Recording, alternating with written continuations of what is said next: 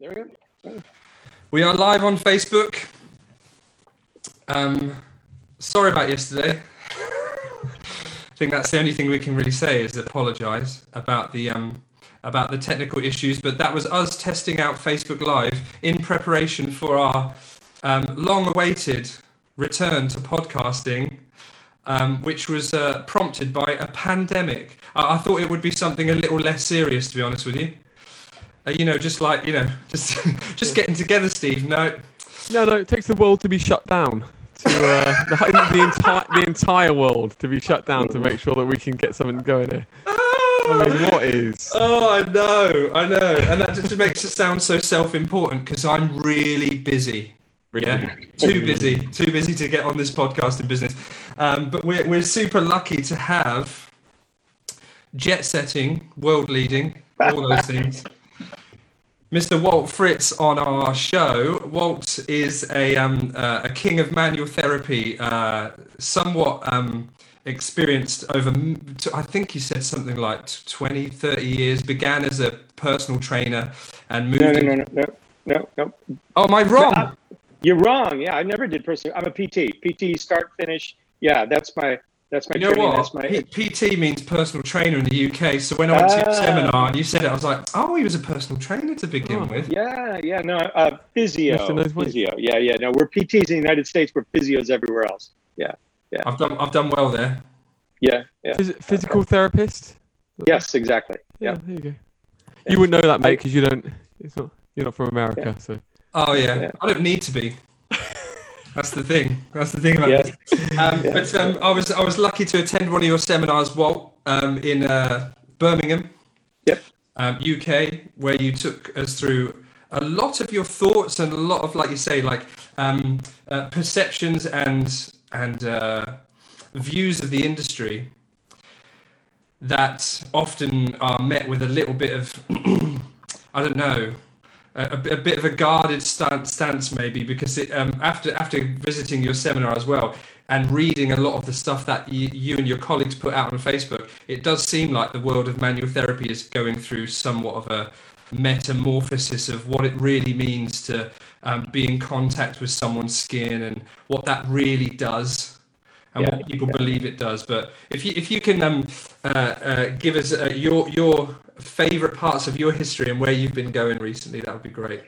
Thanks. Well, first of all, I, I don't know the protocol. Should I be wearing this during a podcast? I mean, what what's the, the social distancing on a podcast? Anyway, sorry, bad joke. Bad joke. Um, metamorphosis. uh, You know what? I, I uh, that that would be lovely if if manual therapy is truly undergoing a metamorphosis. There's a there's a small but growing group of us who kind of would like to think so. Um, you know, I, am I'm a PT, uh, physical therapist, graduated back in 1985, um, and started my manual therapy training way early on.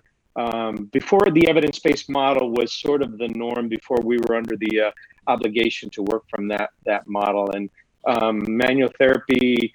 You know what? At least in the United States, there's there's camps, there's divisions, there's empires, there's rabbit holes. The manual therapy takes you. The more you take, the more you learn.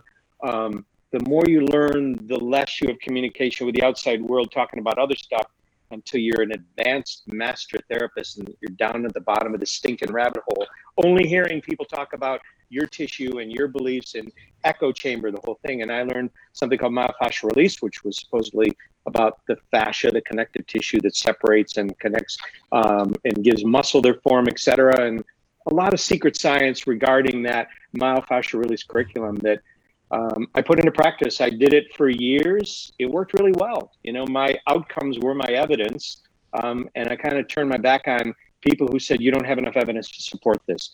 Um, that went on for a long time. I practiced that way for about 15 years, and then um, had a falling out with my mentor at the time, and kind of got pushed off on an iceberg looking for a new group of people who would actually talk to me and communicate with me.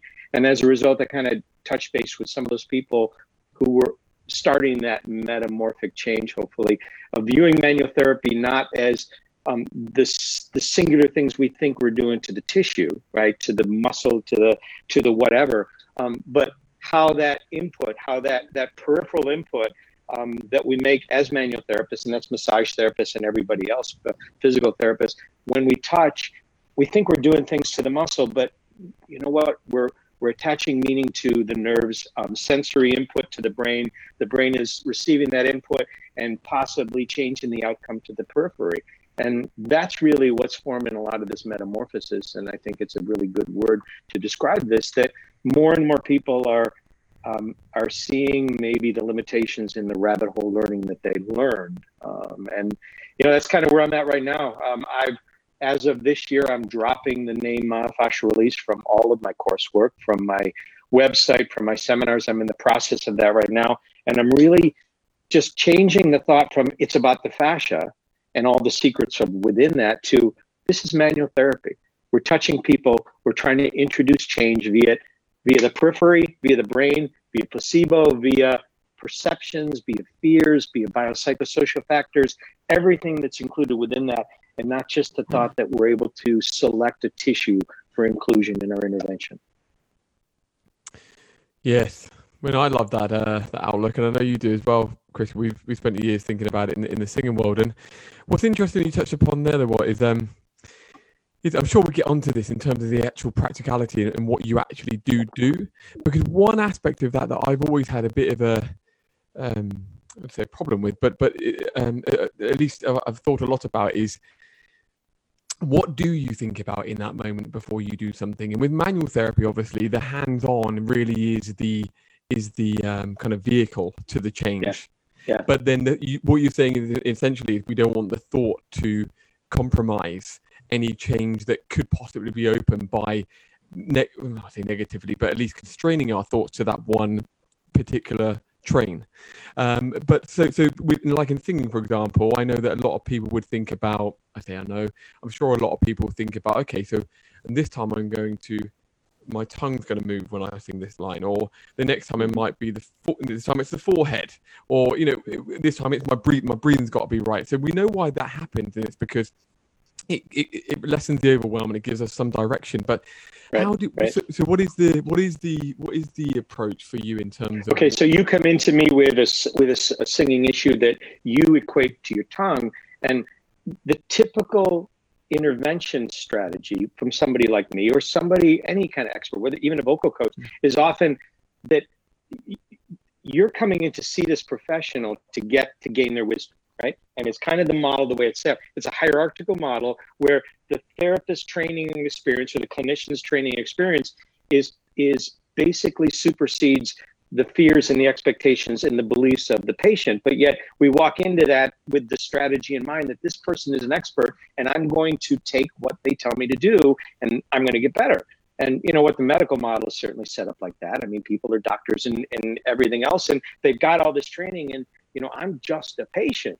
And you come in and you expect them to know what's wrong with you. And as a manual therapist, we I might come up to you, Steve, and say, well, you know, let me let me hear you sing and I may say, "Oh, I know what's wrong with him," and then I may do something to you that I think is right. And um, I I know a lot of models of manual therapy, and whether it's general manual therapy for the whole body or for laryngeal therapy for vocal massage and all that, come from that that um, hierarchical model that the professional is supposed to know what's wrong and then what to apply to you, Steve, to allow your tongue to be freer. And what I what I attempt to do is make you and I um, equal. Create a therapeutic alliance where instead of me telling you what's wrong and what needs to be done, I certainly have my ideas, but so do you. So, using manual therapy on your tongue, for instance, I may grab hold of your tongue with permission and understanding why, etc. Grab hold of your tongue, but then I task you with the responsibility of telling me whether I've replicated an aspect of that tongue tension that you described, right? So there's something at the end of a song that makes you say, damn, my tongue is tight. So what I ask you to do beforehand is, Steve, I want you to, can you get in touch with that memory, that feeling of what that feels like? Because when I've got your tongue, I want to see if I can replicate that feeling. And if not, I need to keep working versus me telling you, I think I know what's wrong with you. You're basically the one who's going to tell me what whatever you just did, that's it. That's relevant. That feels useful. Or you know what, I don't like that. That feels like it might hurt me, or it's totally irrelevant. I try and at all times make it a therapeutic alliance between you and I instead of I'm the master and you're the student, right? Mm-hmm. Which a lot of people struggle with because you learn a lot. Your experience tells you stuff, your training does. It's like you can't get rid of that, whether you're a vocal coach or a, a PT, manual therapist like me, you can't get rid of that, but you can temper it by by really demanding that partnership to take place. Wonderful. Yeah, I mean that makes a lot, absolutely lot of sense, and, and obviously that will then direct all of your language, um, as well as your, you know, yeah. the, the, the thing that you are actually, um, the way in which you are handling your client. Very much uh, so. At that Very much time. so. Yeah. Yeah. Yeah. yeah. And, and that's been the. Go ahead, Chris. I was yeah, I, was I mean, I, I, was just, I was just, yeah, I was just, sorry, one second. I was just going to say on that thing. I don't want to keep going on, you know, laboring this point, but um, please do. Yeah. I, I just think that um that um that uh what I'm hearing from this is really encouraging is that you know opening the opening the playing field in terms of you know how much um, how much language plays a part in and I would say sing, the singing this the singing studio you know um, mm-hmm. as opposed to also being able to kind of get hold of someone um, and and do something to them to to invoke a response because as soon as we use language we are guiding those thoughts you mm-hmm. know and maybe there's a slight difference there in terms of well, at least a, a, lot more consideration that needs to be had for the for the, for the singing teacher in terms of the language in which they're using. Because essentially, yeah, you could someone could walk in with you and just be and you can do something to them and not say a word. Just be like, deal with mm. that. You know, yeah. do that what yeah. you will, right? But um, tricky, yeah, yeah.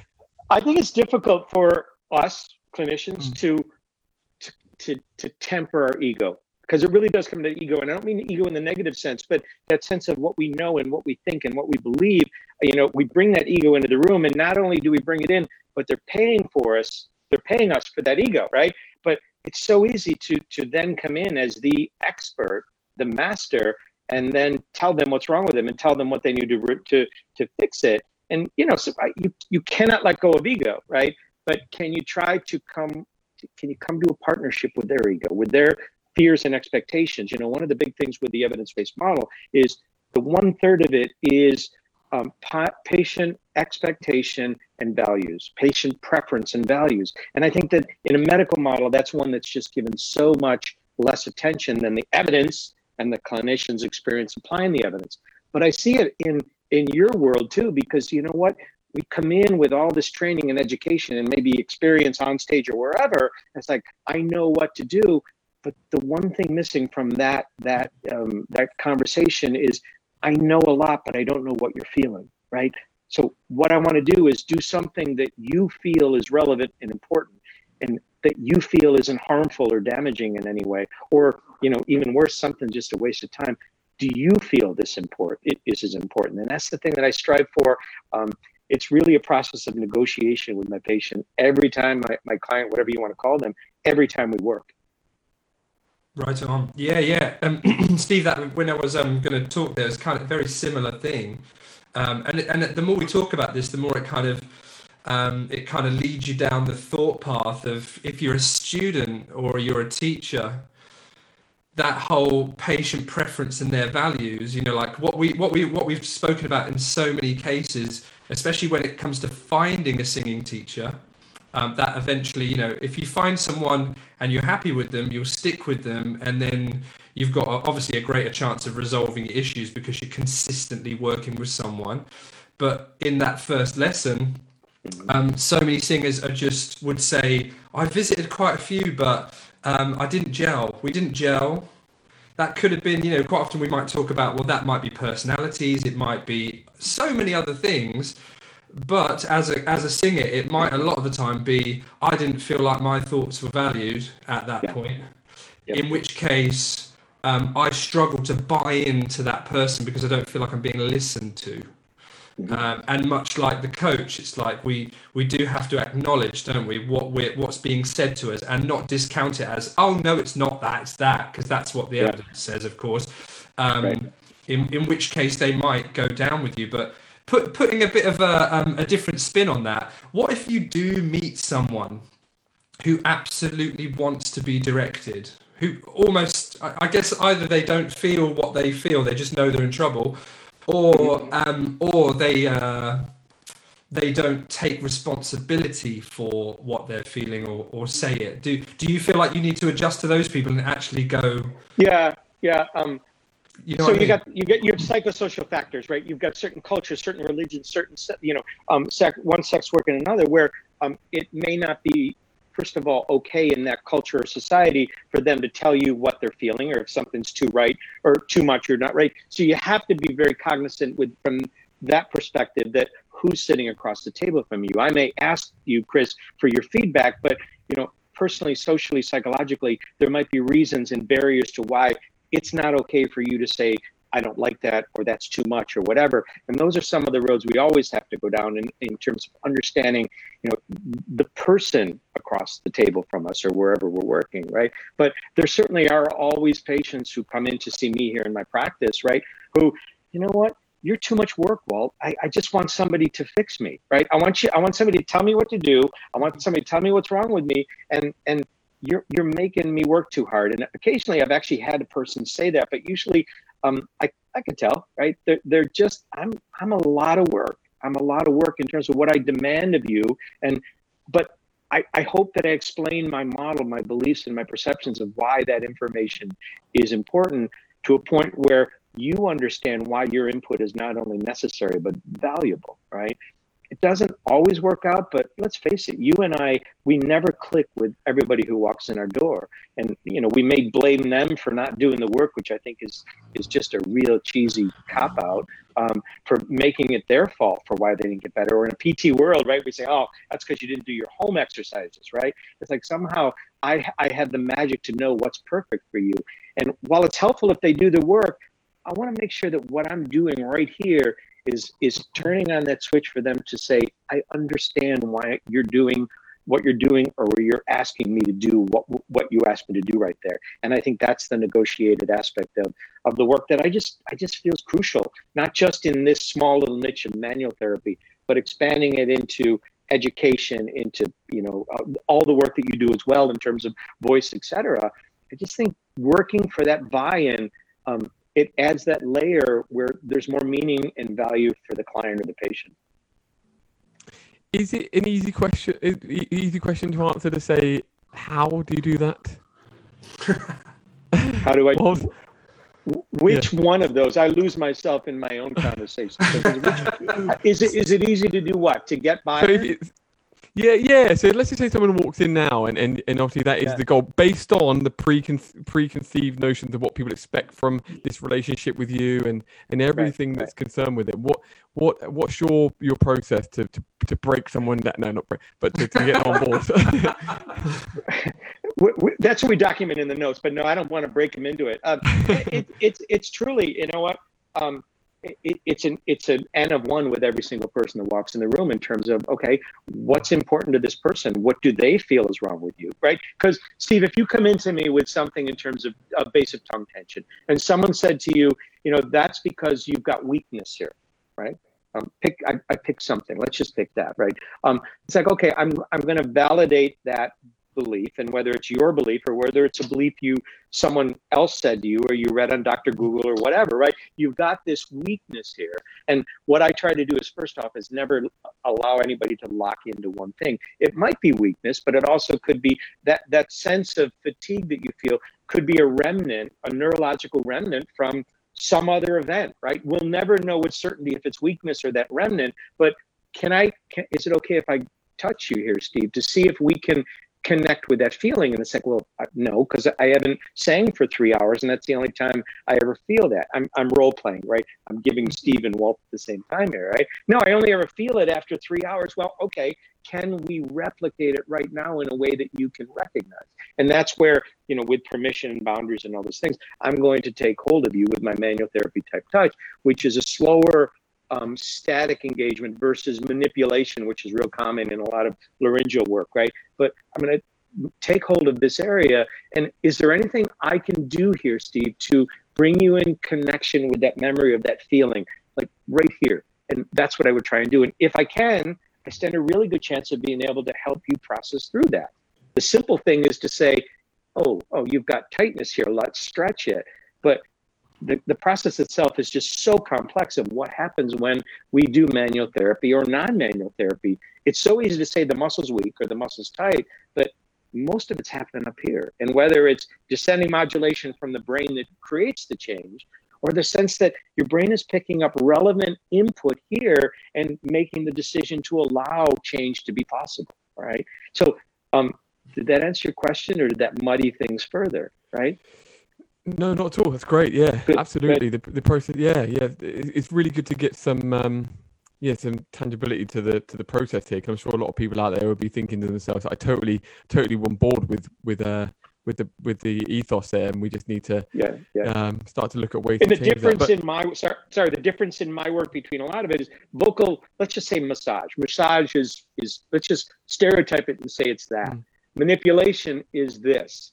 Mm. The um, X myofascial release now manual therapy work that I do is a much more slower static stretch that if we if I connected with that feeling of tongue tension, tongue fatigue with you, Steve, um, I might hang out here for five or ten or fifteen minutes to see if we can allow change to happen, and whether it's the the muscle itself that's letting go, or this the tension, or whatever, or it takes that time for your brain to become aware enough that it can allow change to happen. That's a big difference with the work that it's not massage, not manipulation. It tends to be a more slower, static work.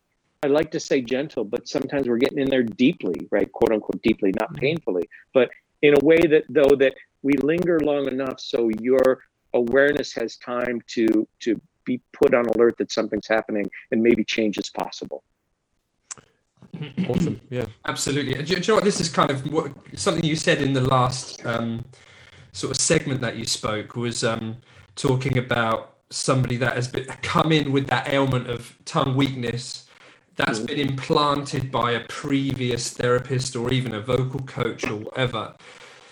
And that brings us on to like questions that have been asked of us about like placebo, nocebo, yeah. like being told you are something and then it becomes a self-fulfilling prophecy. Like how does that impact singers you know from your point of view and your work on voice?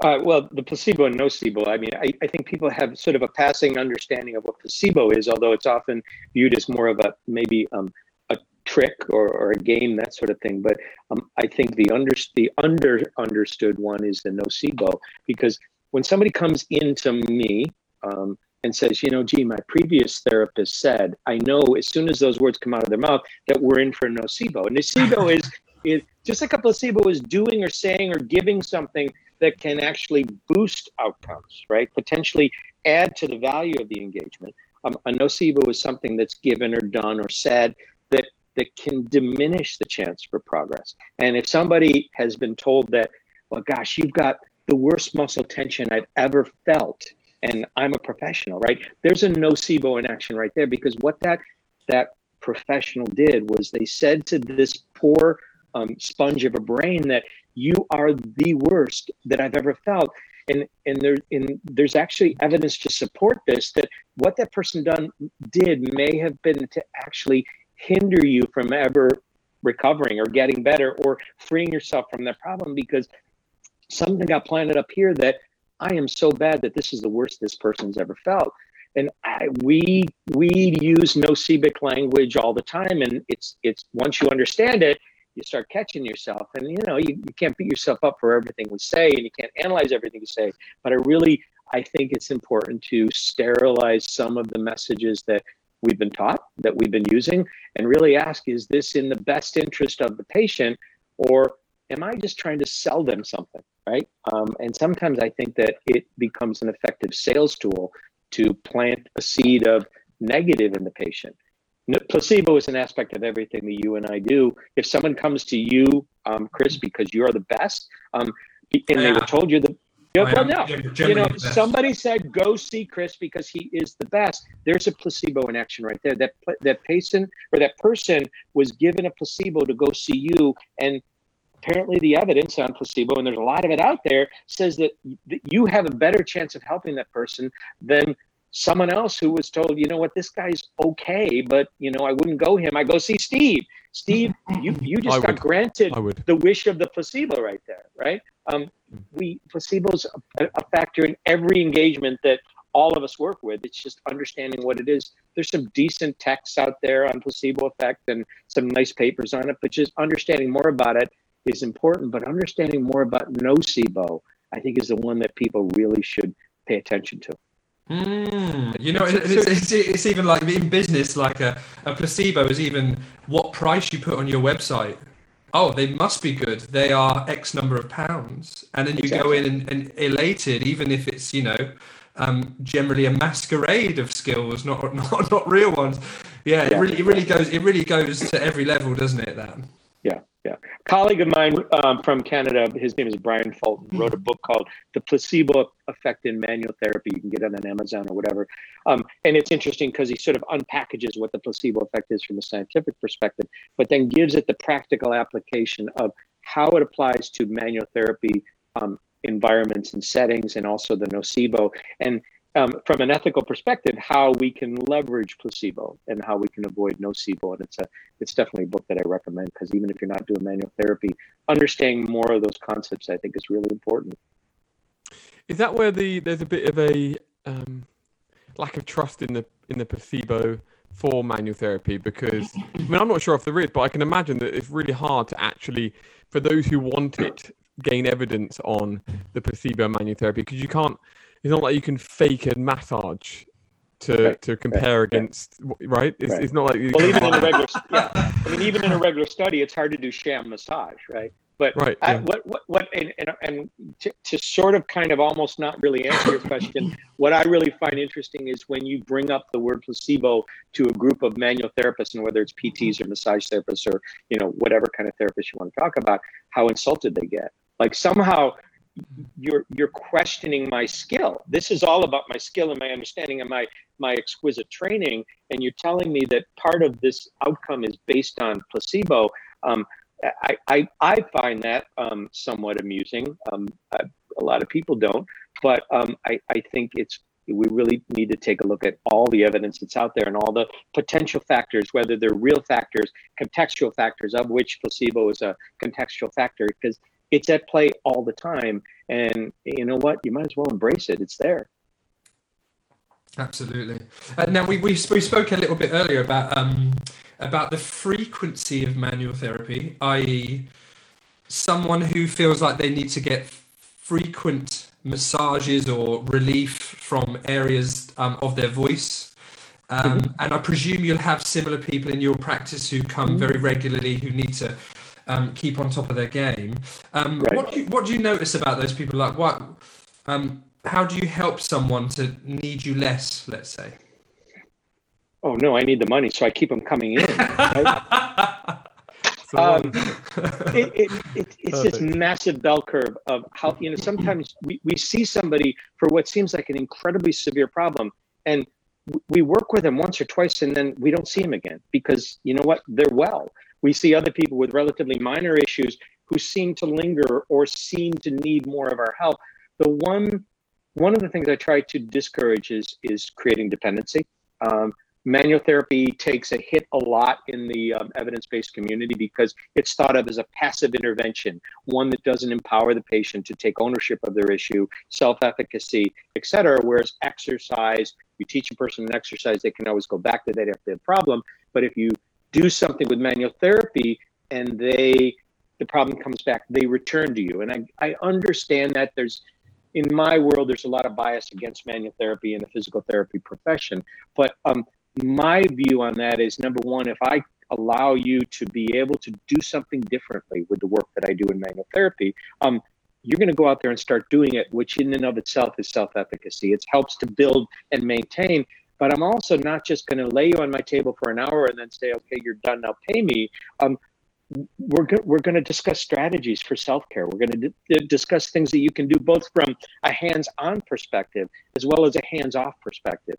Exercise is the one that people love to dose their patients or their clients, right? Because you know it's so easy to say, "Oh, you're just weak. You need to get stronger." Um, I, I see that strengthening exercise model as a subset of movement my goal is to get my patients, my clients moving again. And if that's exercise and strengthening because that's what you love to do, or whether that's singing or dancing or whatever, um, I want you to get out there and move.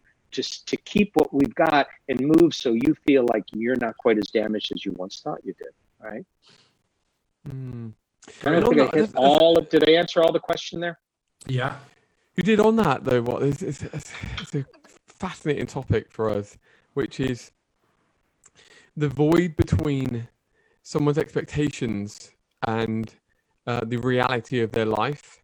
Because as we, know, you know, the behaviors of their day to day is often the biggest. Well, I mean, I'm speaking out of turn. I, I, that's what I I've seen to be the case, but uh, you can speak more into that, obviously. But it's it seems to be like the behaviours are the, the major con- contributor to to what is uh, why they're on the bed in the first place in this, mm-hmm. in, in your in your studio. So, um, but um, and so what?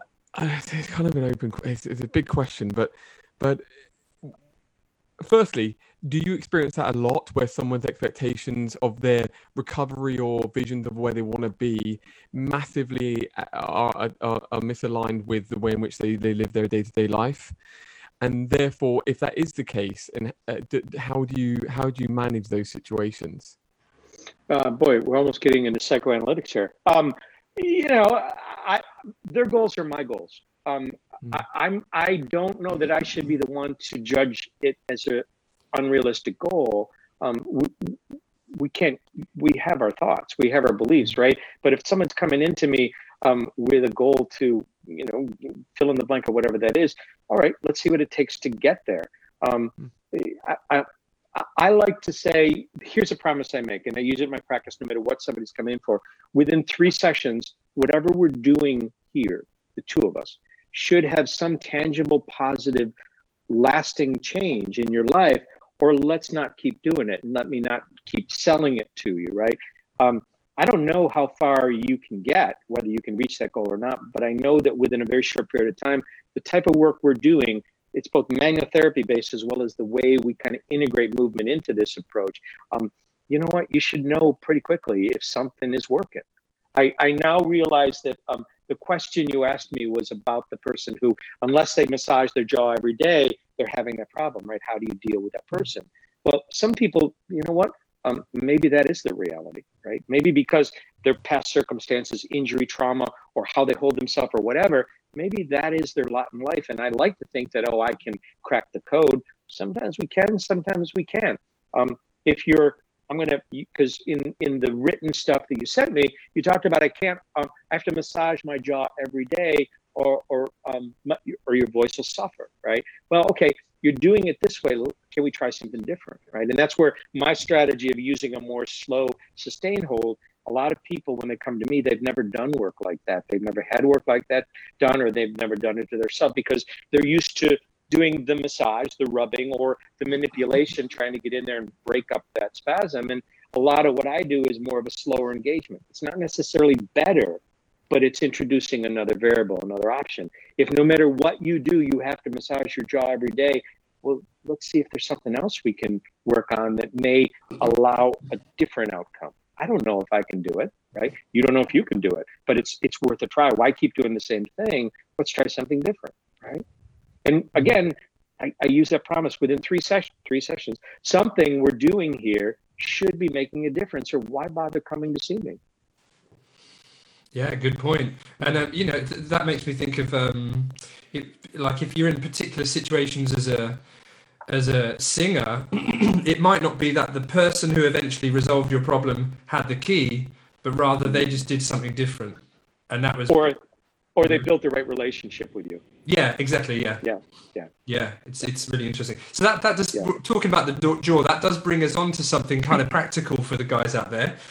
Um, and uh, when we canvassed our Facebook group, um, there was pretty much an overwhelmingly strong response to either reporting tension in the jaw mm-hmm. presuming masseter sort of area, the, the bitey stuff, but also in conjunction with that, often in the same comment, talking about the jaw and underneath it, and what people yeah. would they say, "Am my tongue root?" or at least I think it is. You know, yeah. so yeah. it's um it's kind of ambiguous what they really mean. But so how, right. how do you often go about your self help recommendations for singers who report that, and it and it is genuinely there?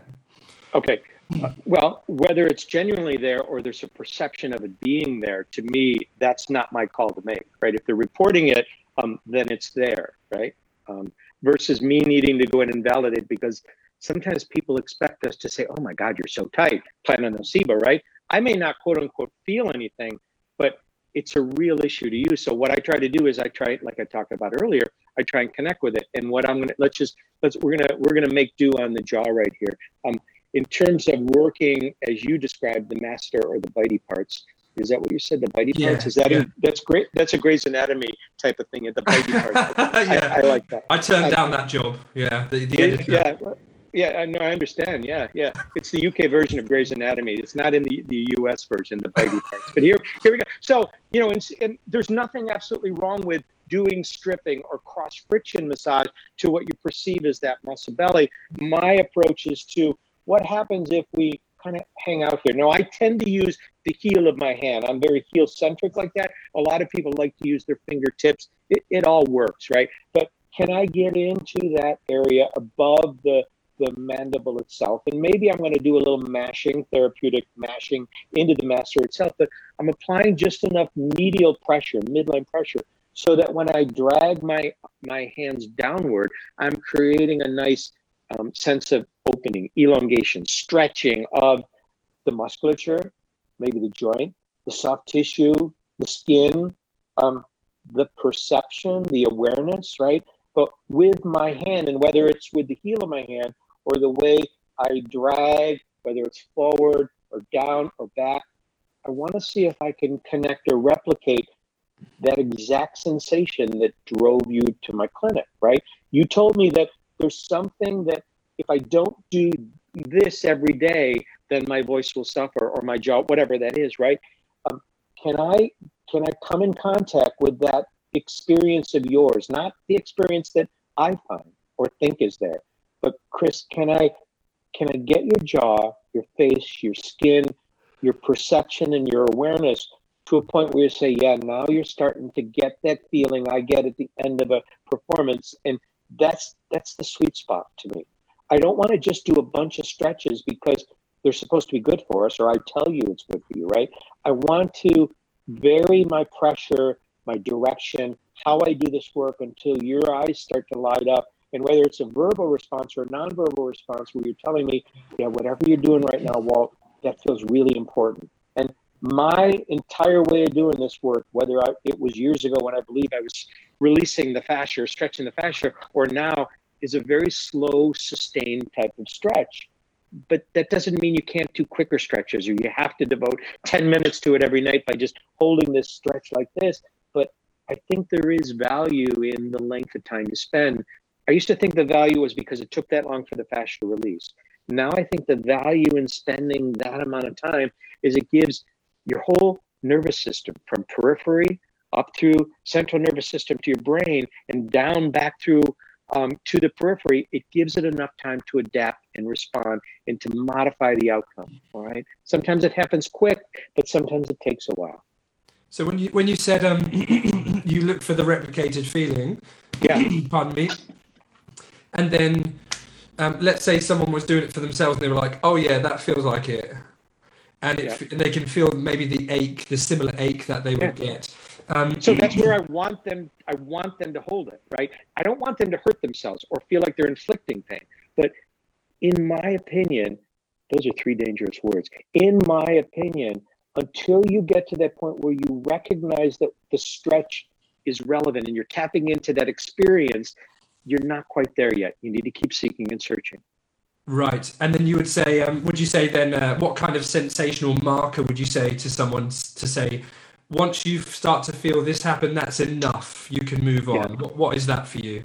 Well, here, here you are as my patient. And you're expecting me to you you expect me to tell you something, you know, really scientific sounding. Like, oh, you should hold it for X number of minutes or repeat it X number of times. And some people I need to lie to and tell them that stuff, right? But for the most part, I'm going to say, um, Chris, I want you to stretch that area until it feels like things are resolving, or I want you to stretch that area until your arms get sore, or I want you to stretch that area until damn, it's time to go, right? I want, I think we make this stuff up in terms of dosing things to others or dosing thing to, um, to ourselves in terms of making. Oh, you got to do it 10 times, three reps of 10. That's that personal trainer, um, which I'm not, but right. But physical therapists, we say this stuff all the time um, as if somehow we know the answer. Hang out here until it feels like you've had enough.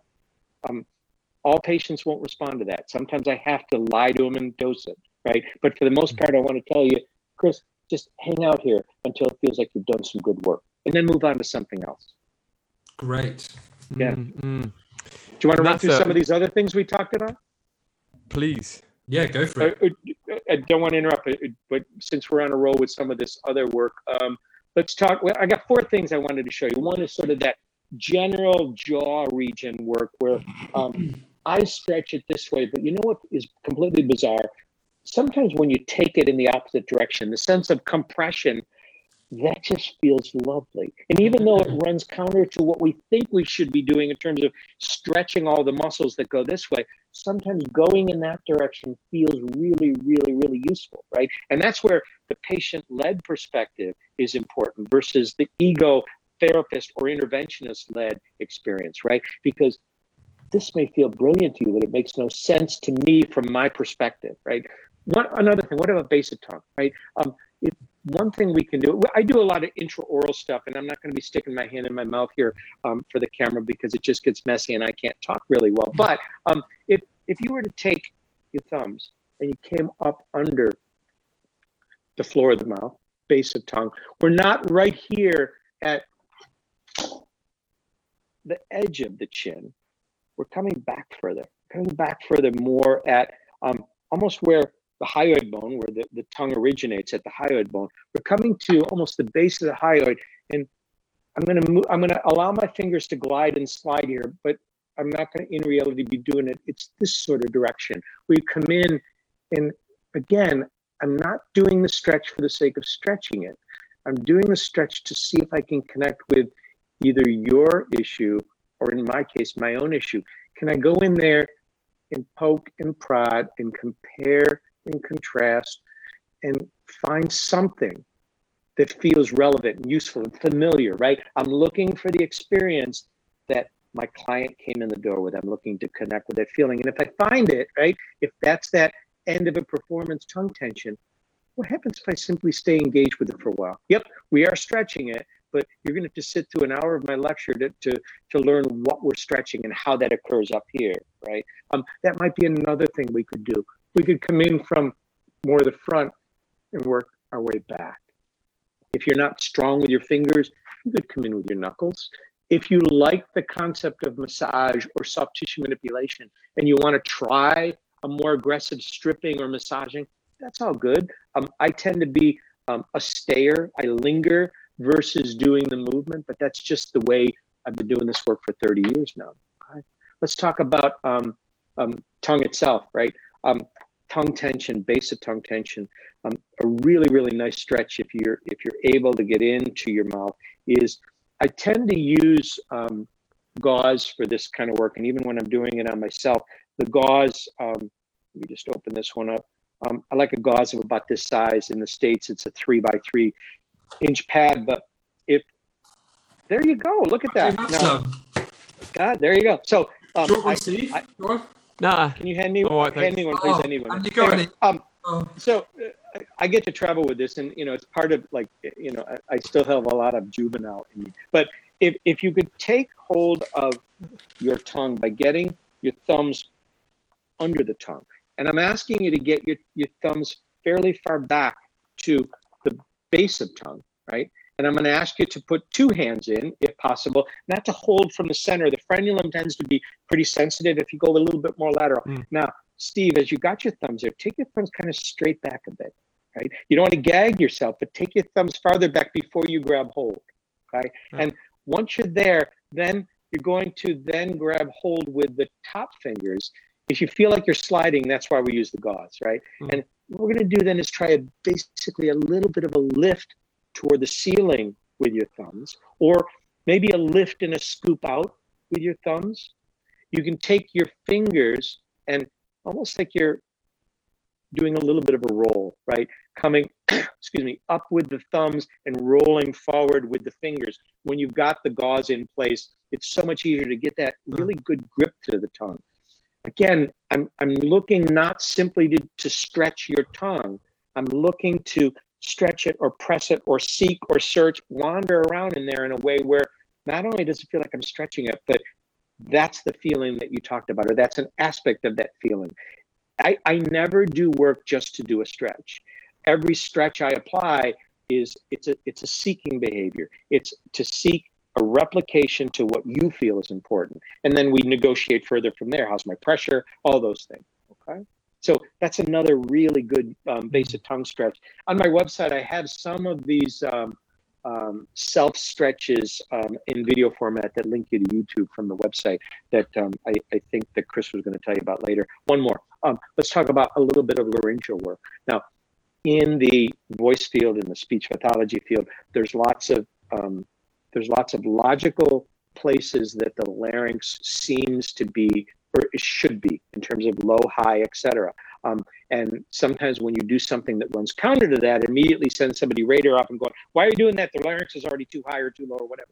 Right? Um, and I'm going to allow you those um, those ways of looking at. It. But let just for the sake of of right now, let's just grab a hold of the whole thyroid cartilage. And what I'm going to do, I have really really broad and wide connection here. Um, I'm really probably more hyoid or, or thyrohyoid space. I'm just above the thyroid cartilage and kind of doing hand over hand with myself. I'm, I'm squeezing just enough so I feel like I've got a hold of the structure underneath. I'm certainly not squeezing so hard to cut my carotid arteries, um, circulation off, or anything. we don't want to be doing that. That's seldom a good thing, right? But but take hold of that whole laryngeal region and try dragging ever so gently downward. And now lift your chin to the ceiling, right? I'm looking to, again, I, I sound like a broken record with this, but I'm looking not to just stretch, but I'm looking to stretch and have you help me find a stretch that to you feels useful, feels familiar, feels relevant. All these different words and phrases I use to to Steve connect you with that feeling, right? And once you find it, you might say, well, what do I do with it now? Well, you're already doing it. By by your brain picking up the fact that you're replicating that feeling, the therapeutic experience has already begun. And all we're simply going to do is we're going to hold the stretch. Okay. Simplistically, we're holding the stretch until the negative feeling dissipates, whether it's during the stretch or when you let go. Okay. Um, that conflicts or contrasts considerably with laryngeal manipulation or laryngeal reposturing. Not that they don't have value. Um, this is simply another way to frame um, voice work to framework to the larynx and the hyoid, etc. You all right? Yeah, yeah. I feel awesome. I feel yeah, so. Okay, I feel okay, so yeah. good, Walt. Feels so good. good. I, Thank you. I, I, thought you were going to sort of like. Anyway, good. good. yeah, fall over. Uh, yeah, yeah, no, it does. It immediately feel great. Did you have any more? Um, because just one, I don't know if you have have anything for this, but I, I know there would be some people that I think uh, for singing and in general and in normal life, um, have you know the, the the back of the the back of the neck ex, mm-hmm. Um, area because of lifestyle for one thing and and that that's effect on singing. Is there anything that you would use to address uh, the, the back here or someone could address to their partner in the back yeah, there? yeah. Um gosh you you, you I'm, I'm rather unprepared. It wasn't on the script you sent me guys. Um, i'm so sorry. okay. it's fine. No no i'm, I'm just on you. You know here here it's like there's so many avenues that that we could take on that because um, Steve, some people love it when somebody just beats the crap out of out of you with your elbow, right? Sticking your elbows in that trap region and just like you know, make you got to make that face when you do it too, like work on your way around in there. And some people are like, no, I'll dig harder, right? I want you to just, I want you to hurt me here, right? And then you get the other end of the bell curve, who if you went at somebody with your elbows bared, they're immediately going to run out your door screaming out of fear that you're going to hurt them, right? So um, I, I may use my elbow um, coming from behind in my patient, but I do it in a way that's, that's hopefully non-threatening. I'm going to apply initially pressure in there where it's just the pressure of my elbow. I love a saying that I try to use and I repeat it every seminar. The first thing you do is to do nothing, right? Putting your hands into an area, whether it's here or here, you don't know their past history, right? You don't know their their past or present threats and traumas, etc. and putting your hand on somebody's throat um, in a way that can seem threatening, I, I need to make sure it's safe. And the same thing comes with things like traps, right? Can you put an elbow in that area where the patient says, "Oh, that feels so good," or "It hurts, but it's a good hurt," right? Not I can take it. Those are those are words I hate coming from my clients because it's like I don't care if you can take it. I don't want you to have to take anything. I want us to negotiate this feeling, right? Um, I've got I certainly have other things from a um, treatment perspective for this area as well as a self treatment perspective. Um, I was going to run to my my cabinet and grab a sheet and try and show you. Yeah, let me do that. You guys talk for a second. yeah, I don't know if you remember, Steve. I mean, I think we used to sh- share the same masseur um, for yes. physical stuff, and uh, I just when Walt said um, I can take it, that just reminds me of when he's um, oh, when he used to be trapping muscles uh, in the back of my femur, right the way up to my glutes, and he would go, "You're right," and I just go. Yeah, yeah, I'm fine. I can take it. Yeah, yeah I can take it, and I used to just yeah. take that shit Oh, every week. Yeah. Is nau- does nausea mean I, am feeling good? yeah, yeah, yeah. what I what I really despise is is therapist or whoever taking what you said, Chris. Oh no, I'm, I'm okay. As okay, I got their feedback. They're fine. It's like no, no, no, man. They're just they're just like they're trying not to die right here because you're killing them.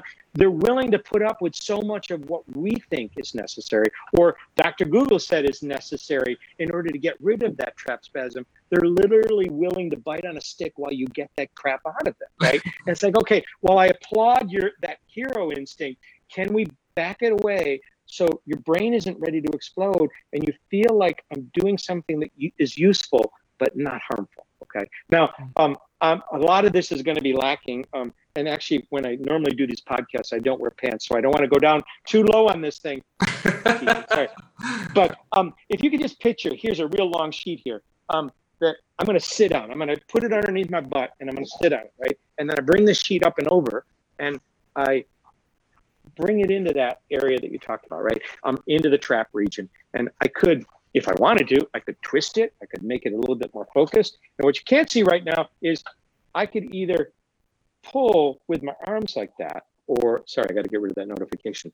Um, I could pull, but what I really like to do is um, I've got I've got a handout I can like somehow upload it to the Facebook Live thing. Is to lift the leg up, wrap the sheet around here, and then allow the weight of my leg to allow that downward pressure. And I don't know if you can see from the camera what's happening here, but there's that downward force because the sheet's wrapped around my leg and my leg is just gently going to the floor. And then I can seek and search a type of stretch where you say, oh, yeah, there's that place where I start to cramp up or I start to fatigue or it wakes me up in the middle of the night. And I'm just going to hold that stretch. Now, when you're doing self work, you, you've got ownership there if you like a lot of pressure, I can just you know push hard. If too much pressure feels feels threatening, I can keep it real light. And I love self treatment from that perspective because I'm totally in control of it, and I'm not going to be sold something that you, Chris, or you, Steve, is helpful for me that I think, man, this is either worthless because he's not doing enough, or harmful because he's he's just pressing too hard. Right on. And by the way, we, we, we, can we've got an accompanying blog post to this when it comes out as a podcast. Okay. So we yep, can yep. put um, all of those things onto the blog post at thenakedvocalist.com. Good, good. And I can upload a. Uh, uh, it's basically just a handout. I don't think I have any video on that one, but I might. I don't know. I'll look in my archives. So what else we got here? You wanted to talk about? Uh, hey, we, we hit the list. What else you got? Yes, we did. Well, does that? Oh. Are you going to try that thing, Steve? That um, is that is were you asking for a friend? I'm not. It's not for me. It's just for oh. those guys. Those guys oh, out there. All of those. I'll, I'll, let them know. I'll let them know. but just to, just to summarise there, Well, I mean, I'm just, I'm just, I'm just because I like to, you know, my simple mind. I think is what is what guides me here. But the, the, the mission for someone looking to to get involved in this is um, remove all preconceived ideas of what life is. No, remove all thoughts of what could con- constrict or constrain you. Then, um, if you are having issues in a particular area, um, using uh, oh, is it is it we talking pressure receptors in order to uh, work that relationship with the brain and and you want to hang out in that area for as long as possible to just get Mhm. to used to that sensation and then ta- from that point onwards is your choice as to how far you take the stretch and or is, is that a general summary of Yeah.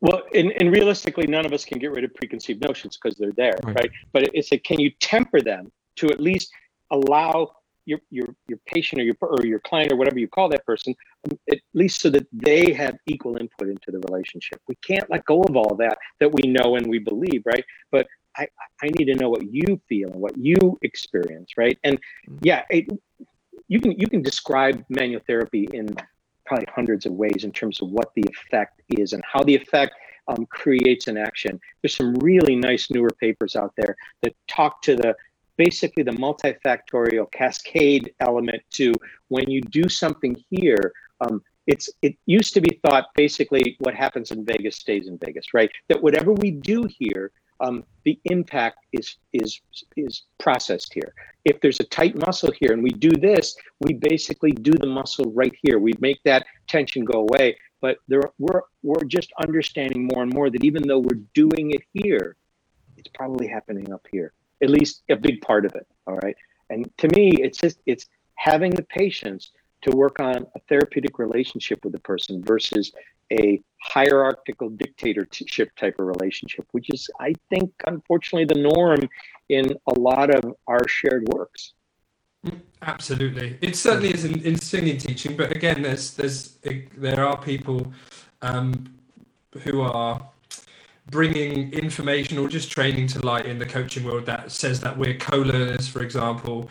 Um, Yeah. we're, we're doing this together. We, you know, sometimes we're merely guides and we don't implant our ideas um, specifically. So, Right. yeah. But you and I both know so much you and I both know that there's going to be patients or clients that we lose because your ego's not big enough. You know, um, okay, I heard good things about you, Chris, but you're acting pretty like normal, right? I they may look for that for that godlike complex person, and you and I both know there's plenty of those people out there in our shared fields who are willing to to act like God and tell you what's wrong with you and what to do. It's like okay, um, I learned from a lot of those God type people, and I'm not doing it anymore. And you know what? There's room enough for all of us in here. Absolutely. Um, one last question that I think is uh, just a quick one is um, if if for example you are a singer and you're going to use your self help techniques, when is the best time to do them? Directly after the performance, just when you feel it, the next morning, twice a day. You know what's ha, ha, or, or maybe when not to is maybe a better question. Yes, And that's it. that's it. Again, what you just did, Chris, was you asked me to dose you, right? You asked me to create a dosage schedule for you, and let, let's. I'm going to lose my my uh, earbuds here in a second. Um, let's pretend here for a second, right? Let's pretend I say to you, Chris, after every performance, you do this work. That's when you need to do it. That's when it's best for you, and you do it because you know you you you paid me money and you're willing to, to to buy into my system. But every time you do it, it actually makes you feel worse. But you keep doing it, hoping for a different outcome, right? What I prefer to do is say, well, why don't you try it at different intervals and feel which one is more useful or helpful, right? And don't do it when you don't have time to do it. Do it when you do have time, right? Can you and I work together to figure out the right dosing schedule? And some people, we got to tell them when to do it, right? But I prefer not to do that. I prefer to allow you to try all these different times and, and see which works best for you because it may work better for you before, but it may wo- work better for Steve after. And you know what? I need to be flexible enough to allow that. And I can be a real pain in the ass when it comes to people and their questions like that. And because I often will turn it back around to you and say, well, Steve, what do you think? Right? When do you think it would be most helpful? Um, and then uh, hopefully you don't get too irritated from me and we can talk about that. We can negotiate it and we can do some basically some trials. Nice. Well, this has been excruciating, Walt. Absolutely excruciating. well, glad, glad to hear it. Yeah, Glad. it hurts. It, it hurt really good, right? yes. Uh, yeah, well, that's the amazing thing, isn't it? Like, um, yeah, the the, the person who's doing the self help is just the experimenter anyway. They'll discover, I guess, when the best time is. Um, Yeah. Great. So we we would love to invite you to um to let all of the listeners know and the people who are reading the blog where they can find out more about you. What what have you got planned over the next twelve months? Ah, got it. Well, um, the next couple of months is basically just kind of sitting here in my office with my mask on. But um, I, um, I, have got a fairly robust schedule of classes. 95% of the classes I teach is my manual therapy for voice and swallowing disorders. And I teach it, um, well, it's primarily in the United States and Canada. I'm going to be coming to London um, end of February of next year to teach the, uh, the two day version of the uh, voice and swallowing class. And then we're following that up with a very uh, limited edition um, um, small group masterclass where Stephen King and I are going to be getting together. We're going to be allowing you to work with us on some West End performers. Um, that's at the end of February.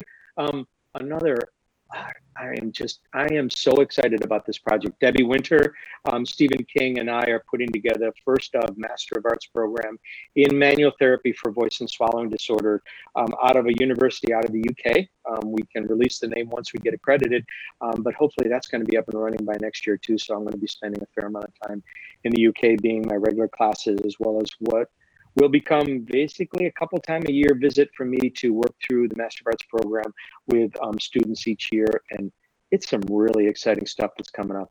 And all of that, well, we don't have, I don't have that on my website yet, but everything else is um, on my website, which is waltfritz.com. It kind of links you to my blog. Everybody's got a blog who thinks they have something important to say, and I do too. Lots of articles there, um, as well as some links to my YouTube channels and uh, lots of self-help videos, um, lots of videos. So yeah, lots of good stuff there. And so, and those classes, by the way, or those seminars, um, who, what, what, what level of vocal coach are they are they appropriate for? Would you say, or is there no limit? You know, can I turn the question around and give it to you? You took the seminar, um, and you know more about the vocal coaching world. Can you answer that question?